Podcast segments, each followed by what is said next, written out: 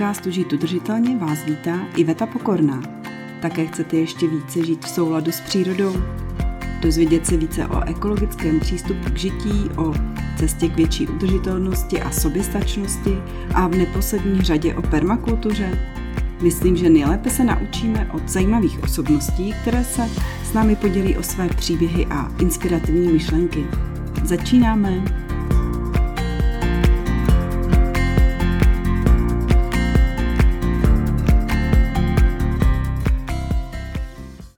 Ahoj všem u dalšího dílu podcastu Žít udržitelně. Dneska mám před sebou Janu Hudecovou, která se svým manželem založila neziskovou organizaci Family Lab. A ta je součástí mezinárodní asociace, která je aktivní dokonce v 28 zemích. Eh, Tuto asociaci založil dánský rodinný terapeut Jasper Joule, eh, který je nositelem titulu Ashoka Fellow. Tohle všechno já jsem si teda dohledala, ale uh, pozdravím nejdřív Janu. Ahoj Jani. Ahoj Ivet, ahoj. A poprosím tě, jestli by si řekla, co je podstatou uh, vlastně té filozofie. Můžeme říct, že to je filozofie? Um, určite môžeme povedať, že to filozofie. Um, väčšinou mi ľudia hovoria a pýtajú sa um, na to, v zmysle, že je to nejaká metóda. Pýtajú sa, aká, akú, akú metódu šírime. A ja stále hovorím práve, že to slovo filozofia je o mnoho lepšie slovo, pretože Family Lab skutočne nešíri žiadne metódy, neučíme žiadne techniky, nedávame žiadne univerzálne rady a um, typy a triky a návody ako na deti, ale práve sme hodnotový prístup, opierame sa o hodnoty, takže je to určitá filozofia, ktorá vychádza z celoživotnej práce práve dánskeho rodinného terapeuta, ako si mm-hmm. spomenula. No, no ale v čem vězí teda ta podstata? Um, asi většina těch posluchačů třeba to neslyšela, nebo já jsem to určitě do té doby, než jsem tě potkala, neslyšela. Tak eh, kdyby si mohla ve zkratce říct, uh, o čem to je? mm-hmm. A náš prístup je možno v kontexte tohto podcastu by som povedala, že by sa dal charakterizovať ako udržateľný alebo rozhodne vedie k udržateľným vzťahom. A to, čo ho charakterizuje, ťažko to zhrnúť mm, tak nejak stručne, ale keby som použila pár slov, tak by som povedala, že je to hodnotový prístup, takže naozaj stavia na hodnotách. Mm-hmm. Sú to také mm, základné princípy pre vytváranie zdravých, e, vzájomne prospešných vzťahov je to taktiež vzťahový prístup. To je asi to najhlavnejšie slovo, vzťah, ktorého, vyslo- ktorého charakterizuje, pretože e, my sa práve nešpecializujeme ani tak na výchovu alebo vzdelávanie detí, ale práve na medziludské vzťahy. Na to, aká je kvalita týchto vzťahov a ako táto kvalita vzťahov ďalej ovplyvňuje duševné zdravie ako detí, tak aj dospelých. Um, a já vím, že ty si i říkala, že krom toho, že se zaměřujete možná na posouvání tedy rodičů v této oblasti, tak zároveň i um, odborníků, kteří pracují s dětmi, protože to je vlastně ta druhá stránka výchovy, že děti buď jsou doma, anebo jsou ve škole, nebo v dalších nějakých zařízeních. Určite, určite. Jednak podporujeme rodičov a potom akýchkoľvek odborníkov, ktorí sa nejakým spôsobom stretávajú alebo pracujú pri svojej profesii s deťmi. Snažíme sa ich podporovať tým, že predovšetkým rozvíjame ich e, vzťahové kompetencie. Tento pojem je väčšinou e, málo známy v Čechách alebo aj na Slovensku a keby som ho mala úplne jednoducho vysvetliť, tak to znamená e, schopnosť odborníka vlastne vytvárať, udržiavať a v prípade potreby taktiež obnovovať zdravé a kvalitné vzťahy s deťmi. Mm-hmm. A ty sa pýtala, čo teda obnáša, alebo čo je takým hlavným rysom toho nášho prístupu, tak by som povedala, že my prinášame nové paradigma. Je to možno také obecné, ale keby som to konkretizovala, tak to znamená, že prinášame nový pohľad na deti a nový prístup k deťom vychádzame z toho, že deti sa na tento svet rodia uh, ako veľmi schopné, veľmi kompetentné, uh, sociálne pripravené, uh, pripravené teda vstupovať do vzťahov s dospelými rodia sa už aj s nejakými počiatočnými semienkami empatie, rodia sa s plnou, plnohodnotnou integritou. A toto vlastne všetko, čo hovorím, je v rozpore s tým, čo doteraz tvrdila tradičná vývojová psychológia, ktorá naopak považovala dieťa za asociálne pri narodení, nekompetentné, tabula rása. Presne tak, tabula rása, ehm, vlastne nepopsaný list, ktorý my dospelí potrebujeme formovať, utvárať a vlastne vytvárať z tých našich detí plnohodnotné bytosti. Tak v tom je ten rozdiel. My veríme, že deti sa už rodia ako plnohodnotné. Já v současné společnosti vnímám asi jakoby dva póly výchovy. Jeden je takový ten striktní, jakože jsou nějaké limity, pravidla a rodič je de facto jako nadřízený v té rodině. Eh, kdežto pak je druhý extrém, kdy se všechno jako točí kolem těch dětí, kolem jejich potřeb a kolem jejich vůle. Kde jste vy na tomhle spektru? My vôbec na tejto ose nie sme. to je vlastne osa, ktorá má dva konce, tie dva extrémy, presne ktoré si spomenula. Na jednej strane ten autoritársky prístup, na druhej strane ten až hodne vlastne extrémne liberálny prístup.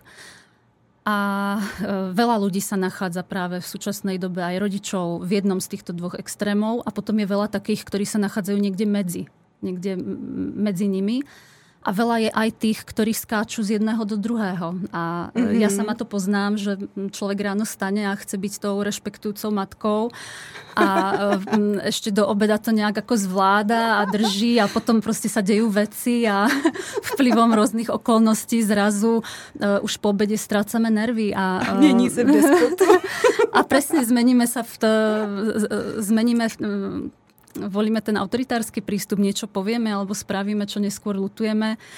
A potom večer sa zožiarame výčitkami svedomia. Asi každá matka si myslím, že to pozná. A, a potom Ty na druhý otec. deň ráno sme až príliš liberálne, pretože si to vyčítame.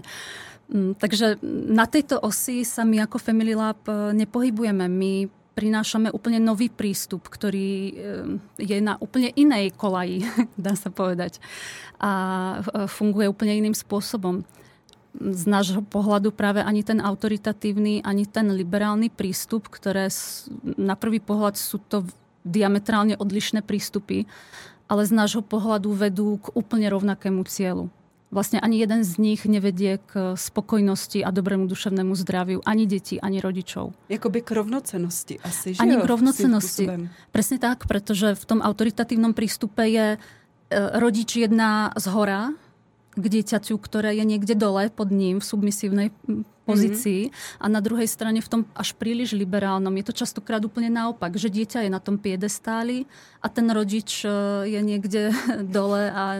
Plní potřeby. Tak, je nejakým ako otrokom a dieťa sa stáva tyranom. Častokrát to k tomu uh, speje a Takže, takže náš prístup je založený na rovnocennosti, na rovnocenných vzťahoch, ale pozor, nejedná sa o rovnosť, e, pretože rovnosť je demokratická čo je politická hodnota a týka sa rozdelenia moci v rodine, ale my staviame na rovnocenosti na úrovni existenciálnej. To znamená, ako rodič, tak aj dieťa sú, ako som už spomenula, plnohodnotné ľudské bytosti a zasluhujú si rovnakú ľudskú dôstojnosť a rešpekt.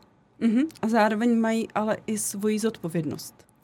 Uh, určite, určite áno.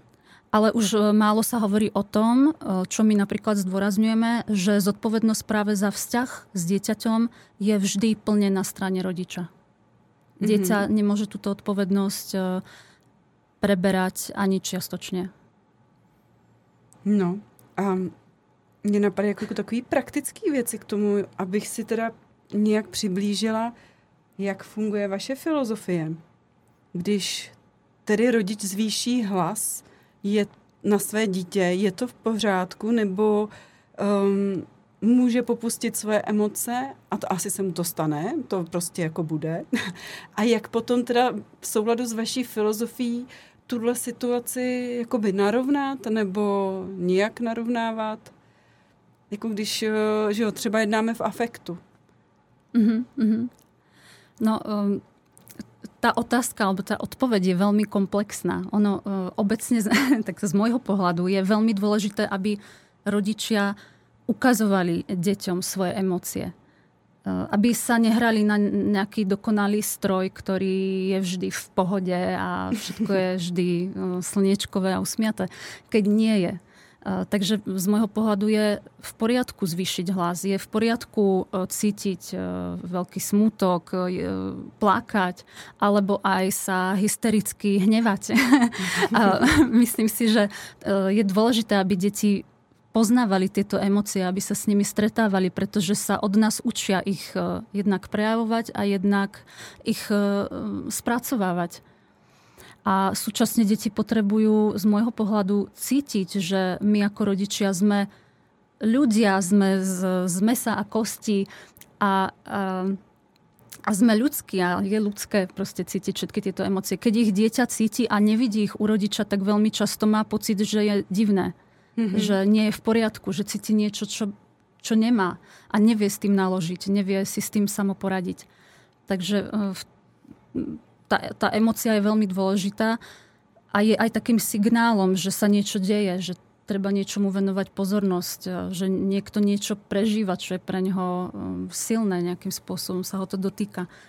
Mm-hmm. A uh, emocia ako taká dieťaťu neubližuje. To, čo mu väčšinou ublíži, je práve to, akým spôsobom tú emociu prejavujeme a väčšinou tie slova a možno aj násilie, ktoré pri tom použijeme, to je to, čo vo finále deťom e, škodí. A preto je podľa mňa dôležité prejavovať tie emócie, ale vedieť ich prejavovať konštruktívnym spôsobom. A to je ťažké. To, s tým máme všetci problém obecne naša generácia, buď sme naučení potlačovať tie emócie a ignorovať ich a e, sme pasívne agresívni, alebo naopak e, vybuchujeme nekontrolovateľne a ubližujeme tým druhým. Takže my sme vzory pre naše deti a oni sa učia pristupovať e, k emóciám podľa nás. Ale tak ako si povedala, veľmi často sa nám stáva, že jednoducho sa neovládneme, že v afekte mm, niečo povieme alebo spravíme, čo nás neskôr mrzí. A to je tiež podľa mňa dôležité, aby to deti videli, že aj my sme len ľudia, aj my môžeme chybovať, aj my sa môžeme, máme právo chovať občas iracionálne. Ale z môjho pohľadu je veľmi dôležité, aby v takej situácii potom za to ten dospelý prevzal odpovednosť. To znamená, aby vo chvíli, keď vychladne s nejakým časovým odstupom a uvedomí si, čo sa stalo, aby bol schopný prísť k tomu dieťaťu a povedať prepáč, e, mrzí ma to, nechcel som, ušli mi nervy a podobne. A e, tým dáva dieťaťu obrovský dar, pretože v tej chvíli sundáva z pliec dieťaťa vinu, ktoré, ktorú tu dieťa vlastne cíti za to, čo sa stalo v tom vzťahu. Mm-hmm. Takže křičet můžeme svým způsobem, ale musíme to umět reflektovat a případně potom vysvětlit uh, těm dětem, Jo, jo, a je rozdiel, čo kričíme. Je, je rozdiel, či kričím, tak teraz som strašne naštvaná, toto fakt nechcem, strašne som sa bála, neprajem si, aby sa toto viac zopakovalo, alebo kričím, ty jedno uh, otrasné decko, uh, koľkokrát ti to mám opakovať, uh, si hluchý, alebo čo? Mm-hmm, áno, cítim rozdiel. Slyším rozdiel. Takže keď hovoríme, my tomu hovoríme osobným jazykom a vzťahujeme tie slova a tie vety e, k sebe, k tomu, čo nás trápi, čo my prežívame, tak vlastne sa uh, nemôže stať, že narušíme integritu toho druhého človeka, že ho zraníme. Mm-hmm. A vím, že ty máš e, dvě děti, já mám taky dvě děti a když koukáš na to, jak oni se mezi sebou uh, hašteřejí, řekneme, Eh, mírně. Eh, jakým způsobem může rodič do toho vstupovat? Má do toho vstupovat? Eh, no, na to nie je univerzálna odpoveď. Každý z nás je iný a každému niektorému rodičovi to môže vadiť a niektorému to vôbec nemusí vadiť. Takže záleží od toho, kto som a čo cítim. Pokiaľ sa moje deti bijú tak, že mi to veľmi vadí, tak uh, podľa mňa je správne sa ozvať a povedať, je to na mňa moc. Uh, mm-hmm. už, už, už je to proste príliš. Potrebujem, aby ste s tým išli von napríklad. Alebo sa o seba postarať a odísť niekde. Zavrieť sa do inej izby, a, ak je to možné. Ale... Um, totiž ještě k tomu napadá to, že vlastně posun nějakého hašteření mezi sourozenci eh, do většího extrému je potom šikana ve školách. Jestli i tahle filozofie dokáže pomoct řešit šikanu ve školách třeba. Jsou jaké vztahy mezi dětmi. Mm-hmm. Myslím si, že určite áno. Mm, šikana je väčšinou označovaná ako problém medzi deťmi alebo problém detí, ale z nášho pohľadu Eh, sa jedná vždy o problém tých dospelých. To znamená, že eh, väčšinou eh, je problémom to, že dospelí neposkytujú deťom potrebné vedenie alebo práve nepreberajú tú odpovednosť za kvalitu mm, tých vzťahov alebo atmosfére, za kvalitu atmosféry v triede. A vlastne rodič je, teda mm, učiteľ je v tej chvíli ten, kto potrebuje niečo zmeniť a nie chcieť po dieťati, aby zastavilo šikanu, aby sa zmenilo. Väčšinou tieto deti sú trestané, väčšinou sa posielajú do poradní e, pedagogicko-psychologických alebo na terapie, e, aby sa zmenili. Ale ten problém je vzťahový e, vždy a musí sa o to postarať a zmeniť niečo v tom fungovaní práve ten učiteľ alebo tí ľudia, ktorí sú tam v tej triede, v tej škole.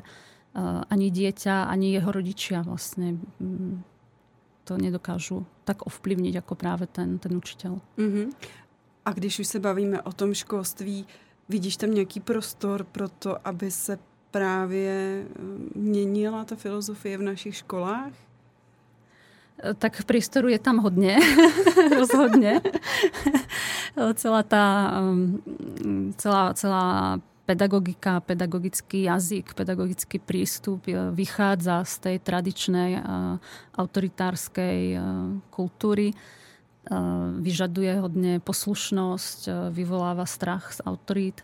Takže to sú samozrejme všetko veci, ktoré z nášho pohľadu, z môjho pohľadu nevytvárajú potrebné a zdravé prostredie pre intelektuálne učenie detí.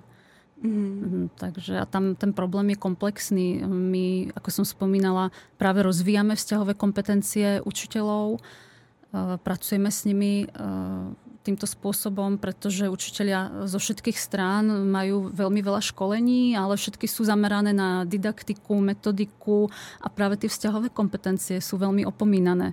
Tie sa neučí, väčšina z nich sa nenaučila v rodinách a Vlastne nikto z nich sa to nenaučil na vysokej škole. A vo finále e, to, že dieťa sa v tej triede cíti dobre, že je tam dobrá atmosféra, že je v psychickej pohode, tak e, to je základným predpokladom pre jeho schopnosť sa učiť. Mm-hmm. To můžu říct i sama, e, že hrozně mě ovlivnili, jako velice hodně, mě ovlivnili učitelé v tom, jak jsem měla ráda který předmět. Mm-hmm. Jak jsem se tam cítila, jak mě to bavilo, tak, tak mě vlastně bavil ten předmět a, nevím, jestli si to učitelé uvědomují, že ovlivňují naše životy, naši budoucnost jako opravdu zásadním způsobem. Je to tak, je to tak, majú obrovský vplyv na deti, formujú ich. Eh, deti si vlastne vytvárajú mm, v detstve vzorce, ktoré si, ktoré si sebou nesú na celý život. Takže určite áno. A já mám tady pak ještě jako jednu otázku, kterou bych potřebovala od tebe zodpovědět a já už teda ji nestihnu vyřešit, jo, protože už mám pozdě. Ale uh, vím od psycholožky Laury Janáčkové, říkala mi, že uh, dítě můžeme jako zásadním způsobem ovlivnit do sedmi let a pak už teda méně, nevím, co říká jakoby vaše filozofie k tomu. A pak mi ještě říkala, nevychovávejte pro tuto dobu hodné děti. Že je lepší vychovat individualisty a no, tak nevím, jaký je pohled třeba tvůj osobní na to uh, a ještě prolnutý s filozofií uh, Jaspera Jula. Hmm. Tak k tej prvej časti myslím si, že čím je ten vek dieťaťa nižší, tým uh, ho viac ovplyvňuje to prostredie, v ktorom, v ktorom vyrastá. Uh, väčšinou sa hovorí, do troch rokov je to úplne kľúčové, to, čo zažíva hlavne v tých najbližších vzťahoch uh, v rámci tej najbližšej rodiny, obzvlášť s matkou, ku ktorej má veľmi silnú citovú väzbu. Takže vlastne toto obdobie je úplne zásadné a formuje ho to naozaj dá sa povedať, na celý život. Tie, tie zárodky a tie vzorce, ktoré sa tam tvoria, sú veľmi silné. A potom do desiatich rokoch určite, určite mm-hmm. má to takisto veľký vplyv. A tá druhá časť... Jestli uh, máme vychovať hodné deti jo, nebo tak. individualisty. No, ja si myslím práve, že ani jedný. Tie um, hodné deti, poslušné deti, submisívne deti, ktoré robia všetko, čo sa od nich očakáva. To sú tie kvázi produkty toho autoritatívneho, autoritárskeho e, prístupu a naopak tí individualisti, hodne egocentrickí, ktorí vidia len seba, svoje potreby a robia si, čo chcú, tí zase e, vychádzajú z toho prostredia až príliš liberálneho. A ako som povedala, z nášho pohľadu ani jeden z týchto dvoch extrémov nie je zdravý a myslím si, že ani jedno z týchto dvoch skupín detí nebude viesť e, kvalitný, zdravý, naplnený, spokojný život. Takže my hovoríme, e, alebo my našim prístupom vedieme deti k odpovednosti. A práve máme aj Mali sme takú kampaň, ktorá sa volala Od poslušnosti k odpovednosti.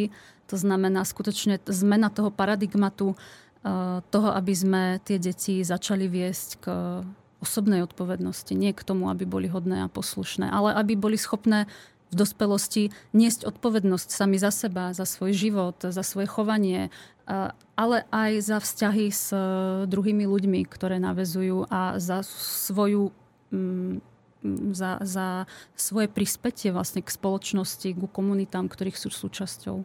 Mm-hmm. A řekni nám, kde bychom se mohli dozvědět více o této metodě. Vy máte webové stránky, předpokládám, že jo? Uh, familylab.cz, takhle. Áno, áno, familylab.cz, tak tam nájdete základné informácie o nás, kto sme, čo robíme. Sme vlastne nezisková organizácia a uh, nájdete tam uh, v sekcii inspirace nájdete rôzne články práve súvisiace s výchovou a vzdelávaním detí a sú tam aj nejaké videá. Na YouTube máš videá, že jo? Sú na YouTube a sú aj na našej stránke, práve mm-hmm. na webe v tejto sekcii Inspirace. Buď sú tam moje videá, je tam sedem hlavných mýtov, e, ktoré vyvraciam, rodičovských mýtov a potom sú tam videá s Jesprom Julom, e, kde e, sme pridali české titulky. Ale ináč dá sa nájsť na YouTube množstvo Jesprových tých videí eh, či už v angličtine, v nemčine alebo v dánštine, pretože on plynule hovoril týmito tromi jazykami. A vyučuje se třeba v rámci psychologie na školách i tento směr, nebo třeba aspoň v Dánsku, nevíš? Takto, viem, že v Chorvátsku na Pedagogickej univerzite uh, sa vyučujú vzťahové kompetencie presne podľa Jespera Jula, pretože on veľkú časť svojho života strávil v Chorvátsku, kde sa druhýkrát oženil. A v Dánsku uh, sa tento prístup rozmohol v rámci tzv.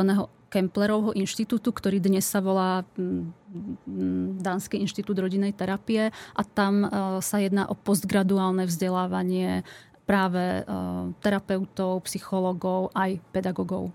Uh-huh, uh-huh. A pak ještě děláte vlastně i výcviky a máte přednášky.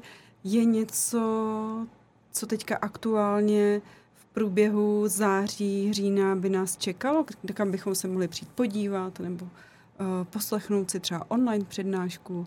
Mm-hmm. Niektoré online prednášky máme práve už eh, na našom webe, ktoré sa dajú stiahnuť. Sú to videozáznamy práve z prednášok Jespera Jula priamo, čo je úžasné. On, on bol úžasným rečníkom. Ale e, máme koncom října, organizujeme veľký výcvik vzťahových kompetencií, ktorý teda primárne organizujeme pre odborníkov, ale vždy tam máme e, zhruba tri miesta pre veľmi aktívnych rodičov, ktorí sa o túto problematiku e, skutočne vážne zaujímajú a chcú pracovať na svojom osobnom rozvoji, chcú mm, postupne meniť ten spôsob, ktorým sa vzťahujú k sebe aj k druhým. Takže budem, budem sa tešiť, pokiaľ niekto z poslucháčov sa, sa pri, prihlási. Mhm. A přihlášku najdou na vašem webu? Všetky informácie sú na webe mhm, v časti výcvik vzťahové kompetencie. Mm-hmm. Já jsem našla na vašem webu krásný citát. Já ho chci říct, jestli můžu. Určitě. Děti nepotřebují dokonalé rodiče nebo pedagogy, potřebují dospělé, kteří přebírají odpovědnost za své chyby. A to je přesně to, co my jsme si tady říkali. Mně se to jako hodně líbí. Hmm. Mně se vlastně na tom líbí to, že my můžeme tu chybu udělat. Jo, taky já mám někdy stres toho, že Ježiši, tak teď jsem to jako vlastně nezvládla a člověk má pocit viny. A i mě pomůže vědět to, že dobře, udělala jsem chybu, ale měla bych teda jí vysvětlit nebo nějak to probrat asi. Je to tak? Určite, určite veľa rodičom, ktorým eh, na rôznych prednáškach alebo kurzoch eh, zdelíme túto informáciu, že není potrebné, aby boli neustále dokonalí, neustále usmiatí a vľúdni a rešpektujúci tak eh, veľa z nich tvrdí, že im strašne odľahlo, že cítia mm. ako strašnú úlavu, že vlastne Môže nie sú schopní. To do, do, presne, je to ľudské, je to niečo, my všetci sme ľudia, všetci máme svoje dni, všetci máme svoje chvíľky. Není cieľom, ani to není v našich ľudských možnostiach a schopnostiach, aby sme boli dokonali a už vôbec to nie je žiaduce pre naše najbližšie vzťahy. Takže je v poriadku sa snažiť o to, aby sme minimalizovali nejaké ako mm, nežiaduce, škodlivé praktiky, na ktoré sme si zvykli, ktoré sme si osvojili. Ale na druhej strane, keď e, spravíme chybu, keď naozaj nám ujdu nervy alebo povieme niečo, čo nás mrzí, není všetkým dňom koniec, vždy sa to dá napraviť, ale dôležité je skutočne prísť a prevziať tú odpovednosť a povedať dieťaťu, že to bola moja chyba, že ja som ušla, že ono za to nemôže, že uh, tým pádom ono naozaj nebude cítiť uh, sa za to vinné. Mm-hmm. A to je veľká úlava. Vtedy tá chyba nemá negatívne následky. Ale naopak, to dieťa sa z toho strašne moc učí. Učí sa, že aj ono, keď spraví chybu, že je to jednak ľudské, že môže spraviť chybu a učí sa z toho, že je dobré proste potom si tú chybu priznať, prísť za niekým, povedať prepáč, a ani neslubovať, že to už na budúce nespravím, pretože my ako rodičia väčšinou to aj tak vždy znova spravíme. Je to veľmi ťažké vlastne meniť je. tieto zažité reakcie. Takže pravdepodobne to spravíme ešte mnohokrát, ale Ehm, vždy, vždy je rozhodujúce práve prísť za tým dieťaťom, baviť sa o tom a povedať mu, proste ma to mrzí. Mm-hmm. Nechcela som ti ublížiť, nechcela som to povedať, nemyslela som to tak. Tak já doufám, že našim posluchačům a posluchačkám se teď ulevilo, že prostě chyba se stane, ale je potřeba to potom komunikovat a vysvětlit a jsme lidi a zůstáváme nadále lidmi. Já ti, Přesně Janí, tak. moc krát děkuju. Uh, máš nějaké poselství na závěr? no, um, tak možno sa s vami podelím o jednu Jedno zdelenie, ktoré som nedávno počula na uh, jednej prednáške uh, práve dánskej psychologičky Hele Jensen, ktorú sme pozvali sem do Čiech nedávno. A ona práve e, povedala niečo, čo mňa veľmi zasiahlo a oslovilo.